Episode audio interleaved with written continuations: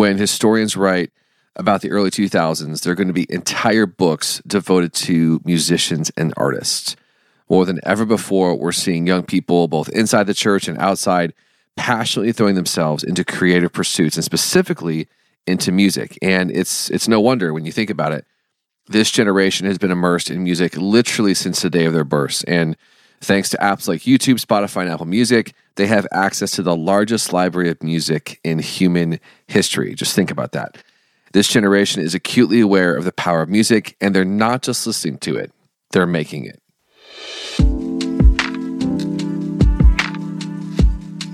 Hey, what's up? Welcome to the Rizzcast podcast. Again, my apologies for the delay. Um, life has been a little bit crazy up in here between finishing up this uh, second film, Between Two Worlds, which we're going to talk about uh, just a little bit today. We were on the road for 36 days, doing a bunch of different worship nights, a bunch of family stuff for Thanksgiving. Finally, kind of coming in for a landing here as we're approaching Christmas, and so excited about all that's been happening these past couple of months. Again, I'll share a little bit about that today, and very, very excited about um, this next year ahead, which I won't share everything today, but I'll just share a little bit of what's coming down the pipe. And so, quick update for those of you guys who've been following my journey here on the podcast and on social media. Last year, we did a film called From Patmos. It was a staged musical, and we wrapped that. We premiered that this past year in March, and it was awesome. We are currently in the ending stages of distribution talks on that. So there's been a lot of lawyers going back and forth and all that fun stuff to get from Patmos out there. Uh, I've had so many people reach out and say, hey, I don't have a DVD player or I don't want to buy a DVD. Is there any way to watch this thing digitally? And very, very soon there will be a way.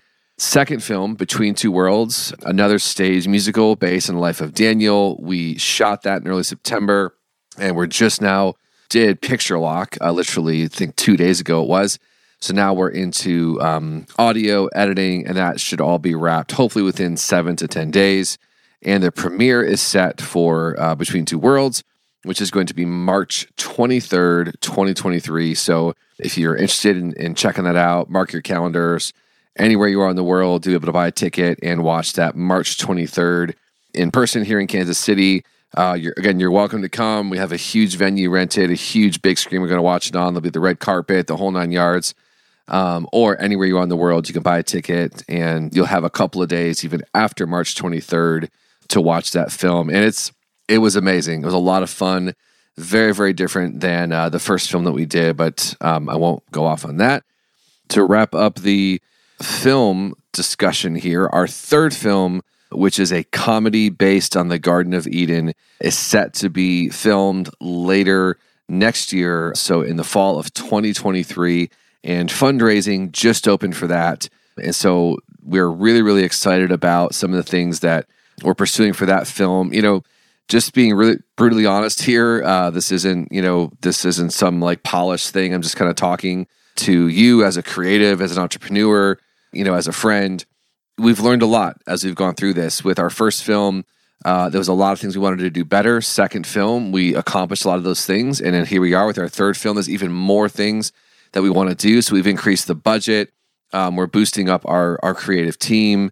And I am so excited about um, the script and the songs for this Garden of Eden musical. That's a comedy.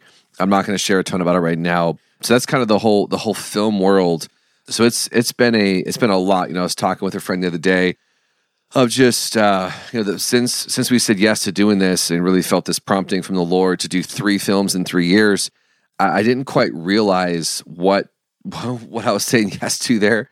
It's it's been a, a challenge. It's been a joy, kind of all at the same time. But very very excited to uh, to be able to say to people, you know, even to our to our donors, you know, people who have invested or donated rather um, a lot of money, you know, to see these first two films happen, to say, hey, we've done good on our word. Like we're two films done of our three films in three years promise, and in the as this you know second year is about to come to an end, we're picture locked, man. This thing is wrapped, and the premiere set for March twenty third. So, film three, let's go, you know, and lots of exciting things that we were kind of feeling from the Lord. We're praying through for 2024, 25, 26. And I'm not going to get into those things right now, but it's kind of just trust in the Lord in the midst of this this whirlwind. And uh, I know some of you guys can relate to that. But today on the podcast, I want to share something that that I actually did a blog about recently, and uh, I titled the blog "A Different Kind of Fame." And uh, my heart in writing this was just kind of looking across the landscape, you know, social media, traveling, and you know, hearing what people are saying and hearing what people are not saying, and hearing the challenges that people are facing as creatives. As kind of where this you know blog kind of spawned forth from and kind of the the biblical basis for this of where I began my heart was Matthew chapter 5 verse 16 which says you know let your light shine before men that they may see your good deeds and give glory to the Father in heaven. You know when you think about it we're we're living in a very very unique time of history. Now especially those of us who were born before, you know, kind of the age of the World Wide Web. We lived through that transition and now the young people now you know, can't imagine a world without iPhones. Can't imagine the world without you know having data every every single place that they go. And it's it's been very very unique for kind of us as a transitional generation to see that transition happen and to live through that transition. Um, and so I'm speaking to to those people. Mean, obviously, I'm speaking to to everyone. I think everyone can relate to the, uh, what I'm going to share today, but specifically even to you know the Gen Xers and uh, the young people who have known nothing but social media, who have known nothing but, you know, being connected 24 7. When historians write about, you know, the early 2000s, I believe there are going to be entire books, many, many books devoted to musicians and artists, because more than ever before, we're seeing young people, you know, Christian, non Christian, in the church, outside the church, whatever it is, passionately throwing themselves into their creative pursuits and specifically into music. And, you know, it's no wonder because this generation has been immersed in music literally since the day of their births. And, you know, because of apps like uh, YouTube, Spotify, Apple Music, they have access to the largest library of music in human history. Now, if you're an older person out there, you might remember something called Napster. Does anybody remember Napster? Just crazy to think that what, you know, at one point in time, you know, remember it was like this big thing. If you were like pirating music off Napster and you weren't paying the artist their full royalty, you know, and now like music is just released at such a fast pace, and there's hundreds of thousands of artists out there releasing music on all these different platforms through the click of a button. It's just it's just amazing how how fast things have happened. And so this generation is acutely aware of the power of music, and they're not just consuming it or listening to it, they are making it. Largely because the dream of being the next pop or rock star has never seemed so achievable and so attainable. Uh, you know, aspiring artists and musicians are bombarded with television shows like The Voice, America's Got Talent, social media, and pop culture role models insisting that if they're just talented enough, if they can get enough votes from the people, if they can get enough Instagram or YouTube followers, then they can make it. And honestly, that's that's true. Fame has never been more attainable than it is right now. Fame has never been more attainable than it is right now. But God is stirring up an entirely different longing in the heart of his church. The longing for greatness is still there, but these artists aren't passionately pursuing their own fame, they're pursuing his. God has gripped many people with a desire, what I mentioned earlier in Matthew 5 16. God has gripped many people with a desire to let their light shine before others, so that the world would see their good works, their talents, their skills, their creativity, and what? Give glory to their Father in heaven. It's important to note that these artists aren't ignoring their talents and hiding them for fear that they might be tempted to embrace conceit or vanity or fame or whatever it is. These artists are the good servants that Jesus talked about in Matthew chapter 25, which, if you're not familiar with that, it's all about stewardship and um, saying yes to multiplying what you have been given. And that's something that we're going to be talking about, hopefully on the podcast, but definitely at the the upcoming Legacy Conference, uh, which I'm going to talk about in a future podcast here.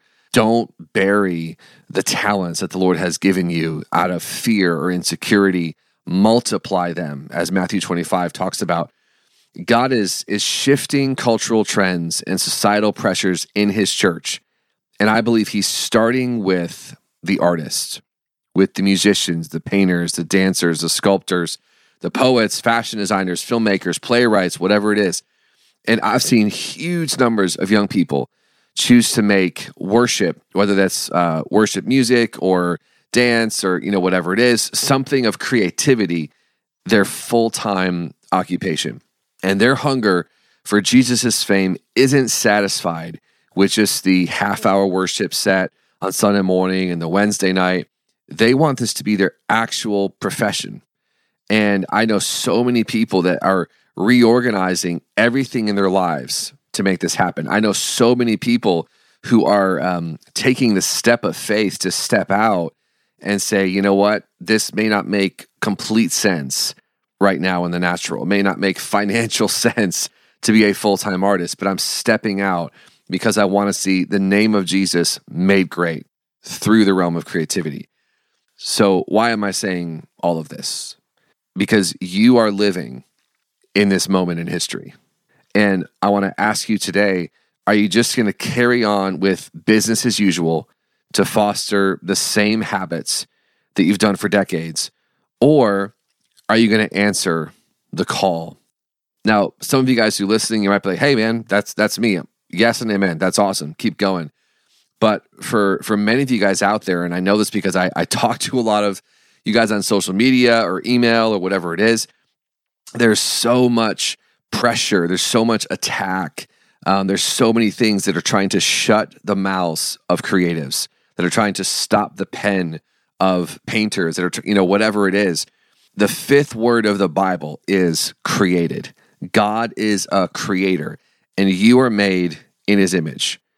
Therefore, there is a call upon your life as a creative or an entrepreneur or whatever you want to call it.